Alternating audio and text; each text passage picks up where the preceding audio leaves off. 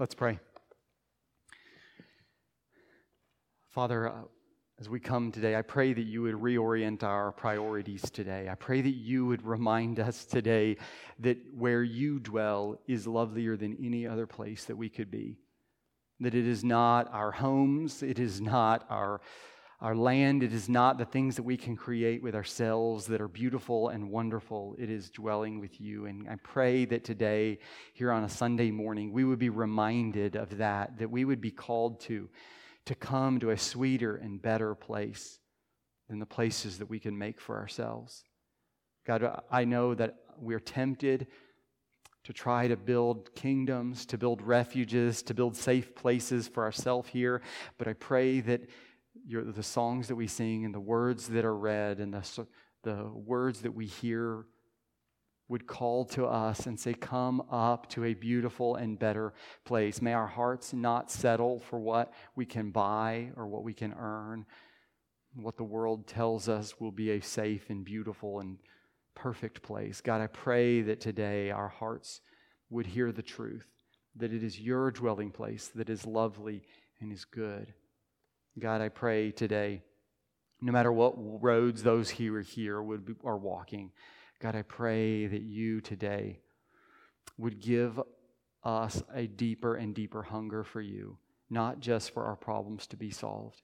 When our God, we we know what it's like to be afraid, to be in despair about the future. We know what it's like to doubt. We God, we walk all sorts of roads with all sorts of temptations.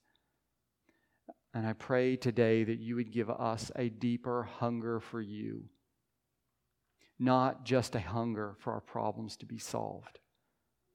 God, I pray you, your word says, Blessed are those who hunger and thirst for righteousness, for they will be filled. And so I pray today that we would be hungrier and thirstier at the end of the day than we start right now. God, I pray today for those in our church who are afraid and who struggle with fear.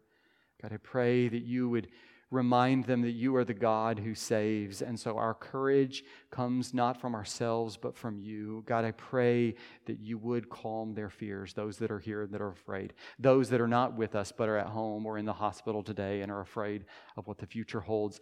They're afraid of what's going to happen. I pray, God, that you would take away fear and replace it with peace. God, I pray for those that come here with doubts today. Doubts about you, doubts about your plan, doubts about the, the fact that you even exist, d- doubts that you will forgive, doubts that you will receive them. God, I pray that you, Holy Spirit, would use your words to create in us deep conviction of the goodness and the reality of God and of the reality of His love and acceptance for us. God, I pray for those who are struggling with despair and depression today and it was hard to get out of bed again this morning, I pray, God, that you would surround them with your love, that you would use the good news of the gospel, that it is not our behavior that makes us acceptable. I pray that you would use that to dispel the darkness that wants to crowd in. God, I pray for those that are angry and bitter today.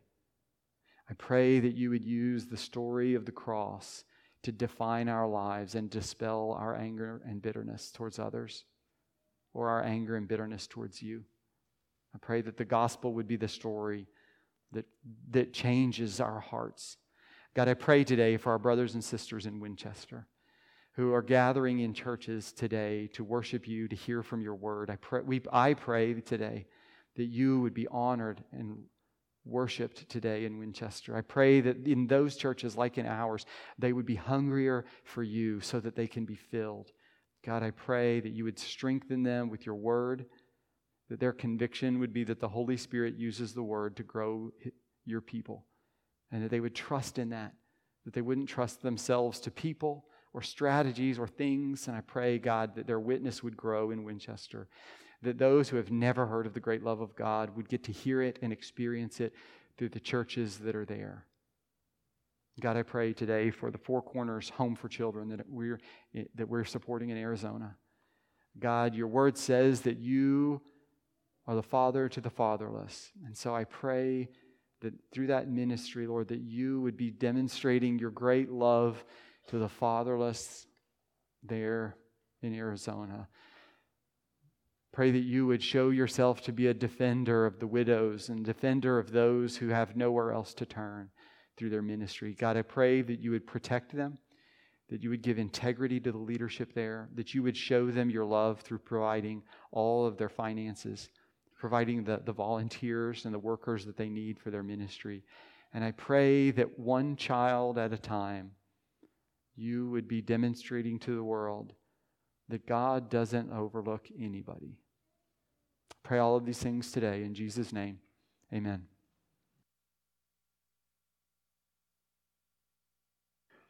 Earlier this summer, I took my kids to the zoo again, and we kind of try to take a few trips a year down to St. Louis. And we always have to stop at the gorilla enclosure. That's sometimes the days are just too hot, there's just not enough time to see everything. And so uh, this was one of those days where we're like, okay, what do we have to see? And so we made sure to go by and see the gorillas. And if you haven't been there or haven't been there recently, it's a great exhibit, a group of bachelor gorillas. Um, and there's usually a few of them that are out, and they have both an inside and an outside enclosure. And the outside has um, like 20 foot rock walls built around it, so it kind of looks like you're looking down into a forest glen I don't actually know what Glen means, but it sounds like the right word you would use there. Uh, uh, like into this little forest area, and you like surrounded by these big, huge rocks and a moat. And so we're looking at the gorillas. We love it. We talk about it. Emma and I can't really avoid looking at the gorillas without mentioning the one from seven or eight years ago that got killed when a little boy was you know, wandered into the enclosure. Maybe you remember that. So she and I are kind of making, you know, talking about that and still going, how? It wasn't at St. Louis. It was at a different zoo. But how in the world does a child get into a gorilla enclosure? And we come around the corner, and I discover how this happens. Because this boy comes out of a doorway, it's about 10 or 11 years old, and starts climbing the boulders that go into the gorilla enclosure. And I'm usually like a live and let live. I'm not going to interfere with somebody else's kid. But I couldn't stop myself and was like, hey, you, get down. And the boy like gets down and like looks at me like, "What's your problem?" And and I was like, "Does he realize if he fell over that what he was climbing on, he would fall 20 feet into a group of gorillas, and we'd have no idea what would happen." The woman that was maybe the mom or friend or whoever was with this group kind of also looked at me like, "That's strange." And I was like, "Well, okay." So I discovered that day that at first I thought, this boy doesn't care, he's a daredevil. And the more I think about it, the more I realize that boy didn't, may not have actually known what enclosure he was looking at. Because the angle that we came at it, and he came out, the door, out of the door, there was no view of what was on the other side of the boulders. This was the spot where there no, were, were no windows, there were no cutouts, there was no sign saying, stay off of these rocks, there's gorillas on the other side. But the reality is there was. And then this, the boy doesn't know the danger, but it doesn't really matter that he knows the danger or not. There is a danger on the other side of this, not only falling 20 feet, but end up landing inside a group of gorillas. We have no idea what they would do if a 10 year old boy landed in the middle of them. I was thinking of that story this week because you and I go through life, and sometimes we know the dangers that are out there, and sometimes we don't know the dangers that are out there. Sometimes we find ourselves like that boy climbing a, a series of boulders, not thinking and wondering, I wonder what's on the other side of this. We find ourselves in a situation and we miss and just don't understand. There's a big danger on the other side of this. I wonder how many of us are here today and we have no real idea of what the danger that's on the other side of what we're dealing with is. We think we know. I want to do this. I want to go there. I want to be with this person. You know, I feel this way, and so I think I should act this way. I wonder how many of us come here on Sunday morning and don't know the danger that's out there. Go ahead and turn with me to Zephaniah chapter 2. And it's okay to use your index. Zephaniah is a three page book at the end of the Old Testament, so it is t- so certainly okay to look at your index to make sure that you don't miss it. Zephaniah is a short book written just before Judah goes into exile. One of the last messages that God gives them before they go into exile. The story of the Bible continues. It's not the end. because the Lord brings the people of Israel, or the people of Judah, out of exile back into the land. And then eventually we know Jesus himself comes. But Zephaniah is this short book where a, a member of the king's family, speaking for God, comes and says, You do not know the danger that's out there. You think you know what life is like. You think you know the road that you should go. You think you know what you should do, but you don't. So, Zephaniah chapter 2. Today we're going to be looking at verses 4 to 15. Zephaniah chapter 2, starting in verse 4. And this speaks to this section that we're going to be dealing with today, sorry, is going to be speaking to the people surrounding Judah. There kind of goes counterclockwise around the people of Judah, speaking to them and saying, You don't know what you're doing. Beginning in verse 4 Gaza will be abandoned and Ashkelon left in ruins.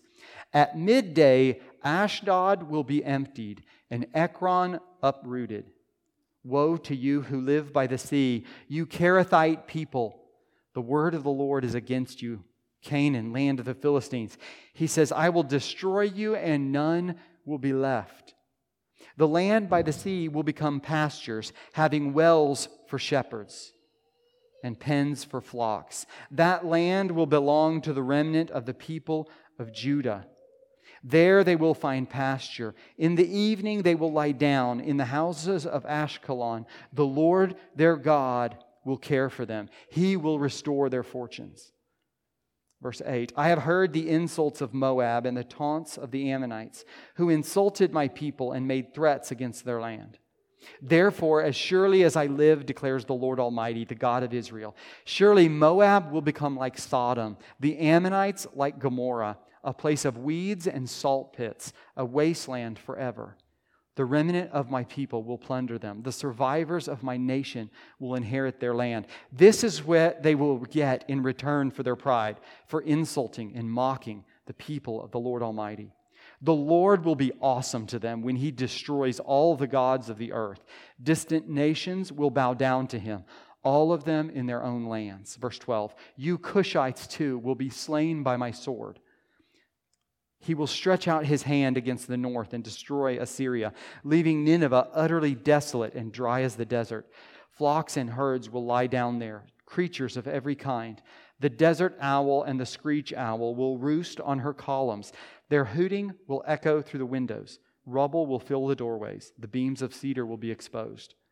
This is the city of revelry that lived in safety. She said to herself, I am the one, and there is none besides me. What a ruin she has become, a lair for wild beasts. All who pass by her scoff and shake their fists. Let's pray. God, as we open your word today, help us to hear your warning to us. Help us to take seriously the sin that lives in us and threatens us day by day. In Jesus' name, amen. Here in chapter 2, Zephaniah comes and calls to the nations around Israel and calls to you and I and says, Bow before the awesome Lord before it's too late. Says, Bow before the awesome Lord before it's too late. And what I want to show you today in these verses is three ways that God calls us to bow before Him. Three ways that God calls us to bow before Him. First way is to pursue humility. Throughout these condemnations, I, I said that it kind of works counterclockwise around the people of Israel. In between Judah and the sea, if you can imagine on a map, there was it's where the Philistines lived. It's Gaza. It's this first section. And he's condemning them and ju- saying God's judgment is going to come on you. Then he moves down to kind of the southwest, uh, southeast of Israel to Moab and Am- uh, Amnon. Ammon. That is, uh, that is the descendants of Lot. And says, Judgment is coming, Lot. Moves even further and says the Cushites. That's not a word we would ever use. That's Ethiopia. At the time, Ethiopia was ruling Egypt. And so he's calling out and saying, Ethiopia, you, like, hear the warning. And then he moves up to, maybe you remember Nineveh from the story of Jonah. Nineveh is the capital city of Assyria. And he says, just because you're mighty now doesn't mean you always will be. And so he calls to each of them and, the, and calls them to repent. But what I want you to notice in these verses is why these people are called to repent. The first reason he calls them to repent in this pursue humility is he says that their root sin is a sin of pride. They have raised themselves up not just against the people around them, but that they've raised themselves up against God. Verse 10 says, This is what they will get in return for their pride. Verse 15, This is the city of revelry that lived in safety. She said to herself, I am the one, and there is none besides me. This is a phrase that only God can actually say. And it's put into the mouth of the, the kingdom of Assyria that says, Look at me. I am self sufficient. I am sovereign. I can take care of myself. There is nobody like me. The root sin in, the, in these verses of the nations surrounding Judah is the sin of pride. If God made you prophet for a day, and said, Speak to the nation of the United States of America. Speak to England, speak to China, speak to India, speak to the nation. My guess is you would probably have a list of sins that you would say, Repent. This is what God says. Here are the big sins. But if you're like me, the one that comes to mind first is not pride. We, we might come up with all sorts of lists of saying, guys, repent of your sin. Don't go that way. You have your list. All of us kind of tend to have our, our own list. But when the Bible comes and says, repent, one of the most frequent things God says is turn from your pride. Because I believe pride is at the root of almost all of our other sins. We set ourselves up and say, I am the one, and there is none besides me. And so I will sin to get what I want in my home. I am there is I am the one and there is none besides me. So it is okay if I do that thing again because that's what I want. Pride is at the root of so many of our sins and God comes and says that is a danger that you have no idea where it leads. You have no idea what is coming. We live in an age that exalts, exalts pride. It holds it up and says, You just need to be more confident in yourself. You just need to look at yourself and trust in yourself. It's hard to buy kids' clothes that don't say, I am the best. Right, parents or grandparents? It's hard to buy some clothes for a little boy that doesn't say, just watch me. And God says, you have no idea the disaster that comes with that. The advice that we give ourselves or the people around us so often has to do with trusting ourselves, providing for ourselves, looking out for ourselves. And God says, no, humility is safety, not pride. Pride is the great danger to the nations that are around Judah. And so when God sends a prophet, the prophet comes and says, This is what they will get in return for their pride. So it's a call to you and I to pursue humility and say, If pride gets judgment, God, I want to be humble. God, I want to not trust in myself. God, I don't want to be trying to impress everybody else. That is a danger to myself. You guys, so many of us here are gardeners. You know, we talk about what we plant. What seed do you like? What about this and how does that work? But you know, just like I do, in the gardening world, there's all this talk about how to be self sufficient, how to take care of yourself, how to be self sufficient. And Zephaniah says, do not listen to them. Do not try to get your retirement to such a place that you don't ever have to look out and say, God, give me this day my daily bread. Because a godly prayer says, God, I'm putting myself in your hands. Do not try to get the kind of career where your boss or the company or even just you are sufficient. Pride a, is a danger to all of us, and humility is safety. I think as we walk through this, this is a call for us to learn to say, Today, I am not self sufficient. I am not self made. God, I am not the best. So I'm going to put myself in your hands. We are called to flee this statement of, I am the one and there is none besides me. Pride is a danger. I once had a customer who was an electrician at a Toyota manufacturing facility. They made Camrys and RAV4s and other things. And he was telling me what it was like to be an electrician in this facility because he said, There is this one place where all of the electricity flows through it. And it is marked off, it is locked off, there are signs, there are all sorts of things.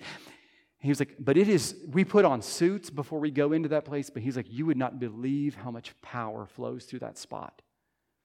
Like if, if one thing goes wrong, and he said it has happened before, it will blow a man away or woman. It'll blow whoever is in that space away. There is so much power flowing through that. It is such a danger that even with all sorts of precautions, it is a terrifying place. It is a dangerous place. I was thinking of that place that spot because I think what Zephaniah is calling out to the nations and calling to you and I and says, Pride has so much danger flowing through it. You have no idea. You think that you can skirt through life with pride, that you can be driven by pride and somehow escape the consequences. And Zephaniah says, all of these terrible consequences come from this one root sin of pride. God says, I will destroy you, and none will be left. This is a call for us to take seriously this warning and pursue humility.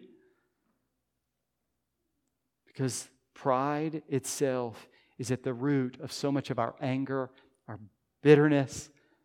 It's so much of our excusing ourselves is because we're proud and we're okay with it. And Zephaniah comes and says, No, it is a danger. Pursue humility. Put this off. Flee from this. Bow before the Lord, who is the only one who can rightfully say, I am the one, and there is none besides me. And so, this is a call to you and I to look at ourselves this week and say, God, root out this sin of pride in me. I want the safety that comes from humility. Second way this passage calls us to bow before the Lord is to submit to his ways. What I want you to notice in this is the sin of Moab and Ammon. Now, Moab and Ammon, these are the descendants of Lot that Lot had when his daughters got him drunk and tricked him and got pregnant. Their whole story is this beginning of shame. And Moab's great, great like legacy through the Bible until we get to Ruth. But the great legacy of Moab and Ammon is that they are continually opposing the people of God. They don't want the people to pass through their land. They don't want to help them. They're continually opposing the people of God. They're not living in their land like the Philistines are, but they're constantly opposing God's people. The blessing of God on Abraham in Genesis chapter 12 was whoever blesses you, I will bless, and whoever curses you, I will curse. Moab and Ammon are continually cursing God's people. And the great problem with what Moab and Ammon are doing is they are they're not just they're not simply making life difficult for Israel. They are hating the promises of God because they're hating the vessel of God. They are opposing the God who is working through the people of Israel. The great sin of Moab is not simply that they're annoying and making life difficult for somebody. It's they are saying, God, we will not love you by loving your promises and your ways. And so we're going to oppose your people. You promised to bless the world through them. We don't care. We don't want that way. We are going to, we're going to make life difficult and so, this is a call for Moab and Ammon and for all of us to submit to God's ways and say, God, if you have said you're going to bless the world through Israel, then we're going to love Israel because that means we're loving you. I think this is this in this, it's a call to us that loving God's people is loving God's promises. We're loving the means that God is going to bless the world by loving Israel. And so it's a call to say, love Israel. Or I'm sorry, love God by loving his people. Love God by loving the way that He's going to use Israel to bless the world. And so Moab and Ammon are not submitting to God's ways of blessing the world because they're opposing Israel, which is the means of God's blessing to the world. That ultimately leads us to Christ. Because if you won't accept the way that God wants to rescue the world, then you're not accepting and bowing before the God who's going to save the world through Christ. You can't bow. In the Old Testament, they can't bow before God without bowing before his people. And now we can't bow before God without bowing before Christ. We can't bow before God without bowing before his ways. That if he says this is the way, then we say, okay, God, we will accept it and love it because we're accepting you by doing that. In the Old Testament, it was by accepting and loving Israel. In the New Testament age, it's loving Christ, accepting Christ, believing the promises of Christ. And so if you're here today and you have been rebelling against God, you hear this talk of pride and you realize, I have blown it. I have set myself up, living my own way, doing my own thing. I have rejected and rebelled against God. That is the story of the Bible It says all of us are in sin. And the wages of sin is death physical death in this life and eternal death in hell forever. But Zephaniah points to the God who will rescue through his people Israel. And that points us to the, the ultimately the true Israel, Christ, who satisfies God's anger towards our sin. When he lived the life we should live, died the death that we should die, and was raised to life. So that becomes ours as we submit to his ways in the gospel and say, I will trade with Jesus. I will stop trying to be the one I will stop trying to be self sufficient, stop trying to run my own world, stop trying to be in control and sovereign. God, I will submit to you and I will accept Jesus. That is how the Bible says that we can be saved. That is the way that we start our life of submitting to his ways. It's by submitting to Jesus, the true Israel. So, this passage calls us calls the nations and calls us in loving his people, we are submitting to God's ways because this is how he's determined to do it. And if we will not submit to his ways, then we aren't submitting to him. That can show up in the ways that we love God's people in the church. God, if this is how you've ordained it, if this is how you've planned for me to live my life as a Christian, then I am going to submit to you by loving your people. God, if you have called me to submit to you in your ways by putting off sin and trusting in Jesus, then I am going to do that. But it also looks like, I think, I, it looks like continuing to love the people Israel because God has said, I love Israel. I, I, I've said this before, but I can't believe in this age we have to again say that anti Semitism has no place in the church. That if these are God's people, and if God says you're going to submit to be my loving my people, then in this age again, we have to say, those who cannot love people whom we can see cannot love God whom we can't see. And so this passage says, Will you submit to his ways by receiving Jesus and loving his people in the church and in Israel? Will you submit to God's ways and obey what he says, believing that his promises are going to come true? And then the third way we bow before the Lord from this passage is we worship the Lord. This is ultimately the sin that's behind all of these. In every one of these groups, when he calls out and says Philistia, Moab, Ammon, Ethiopia, Assyria, when he says, This is the sin that's behind all of these sins, it's that you are worshiping and serving idols. The Lord will be awesome to them when he destroys all the gods of the earth. Distant nations will bow down to him, all of them in their own lands. The ultimate sin that's behind all of the sins that causes that calls all of the world, including America, to bow before him is will we bow before the Lord Almighty, the Lord of hosts. Your translation may put that the Lord of hosts the, the Lord of heaven's armies, the Lord Almighty. He is the one that is, deserves all worship, and He will destroy all other gods. And so, in this chapter, bowing means worship. And God says, Will you come and worship? Deuteronomy chapter 6, verse 5 is the, says that the, the call of God is to love the Lord your God with all your heart, soul, mind, and strength. Jesus repeats it in Matthew 22, verse 37.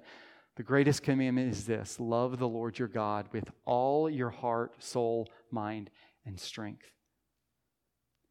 We can easily lower the command of God in this. We can, this all means all in Deuteronomy 6 5 and Matthew 22 37. God wants worshipers who love Him more than anything else, more than their husband or their wife, more than their kids or their grandkids or their great grandkids, more than their reputation, more than their comfort, more than their security, more than their provision, more than feeling better. Do you love me more than these? God says to us. What God wants from the nations. What he calls to the nations is Will you forsake all of these other things that you're bowing before? And will you come and love and worship me? A pastor once said that, he, uh, that a man had said, Must I kiss my wife before bed? And he said, Yes, but not that kind of must. He said, Yes, not that kind of must. Should you love your wife? Yes. But it's got to come from the heart. It's not a command. Okay, let me just toe the line and do this a little bit. That what your marriage needs, this guy told the, the man, what your marriage needs is actually love from the heart, from the inside out. Not just, well, let, this is Israel's problem, is that Israel thought they could love all sorts of other things, but if they went to the temple and they gave enough sacrifices and they toed the line, then God would accept them. And God is like, no, what I want from you is a different kind of love that doesn't come from toeing the line and following the rules, but it comes from a heart and soul and mind and strength that wouldn't be satisfied with something else. That's the kind of must that God requires from us. So, the question from this passage is Do you worship? Do you bow? Do you love the Lord and worship the Lord more than anything else? Or is there something or many other things in your life that you prefer to Jesus? The question this passage asks us is is there anything that you love more? Do you keep God's standard? Do you bow before God alone? Do you treasure his promises? Or are, you humble or are you full of pride and selfishness? The Lord is using this as a wake up call for his people and for the nations. God declares his complete rejection of the proud, and this should lead all of us to throw ourselves down and say, God, have mercy on me. But where's the good news that God will give it? Where's the good news that God will give it? Philippians chapter 2 says that Jesus, though he was God, did not consider equality with God a thing to be grasped, but emptied himself, humbled himself, and took the form of a servant, humbling himself to the point of the cross. Not simply as an example, but as a sacrifice. Jesus, the only humble man, died the death of the proud so that you can be given mercy. God's wrath was satisfied and turned away so that the nations who deserve only judgment can be forgiven and welcomed. This is so that the Ethiopian eunuch in the book of Acts can repent and be saved. This is so you can repent and be saved. Jesus turns God's wrath away from you because of your pride and selfishness. Don't you want to worship that kind of king? Don't you want to bow before the kind of king that would give himself for you while you are still a sinner? Do that today. Trust in that today. Submitting to yourself to the kind of king who would humble himself in your place receive his righteousness and walk in that. Bow before that awesome Lord before it's too late. I want you to imagine with me what would change for you this week if there was one person you bowed before. Maybe you're a school teacher and you're going back to work this week, or a teacher's aide, or a student. Imagine what changes in the classroom when your worship has changed. There's one Lord that you're bowing before and not afraid of anybody. Not desperate for anything that anybody else could give you. Imagine what it would be like, whatever your job is. Maybe you're a farmer and you're watching the markets this week. Imagine what it's like this week to be free from the pride that says, I have to control this, I have to provide. Imagine what happens in your home. If your home was dominated by people pursuing humility, not pride, not selfishness, not clutching at self. Sounds like a good news kind of home, a home of humility. Imagine what cha- changes in our church if we were known as a church of the humble, who don't put ourselves first, but put each other first.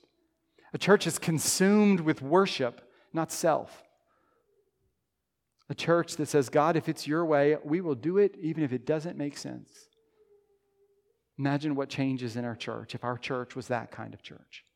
Imagine what changes in Manchester if the kids and families at the bus stop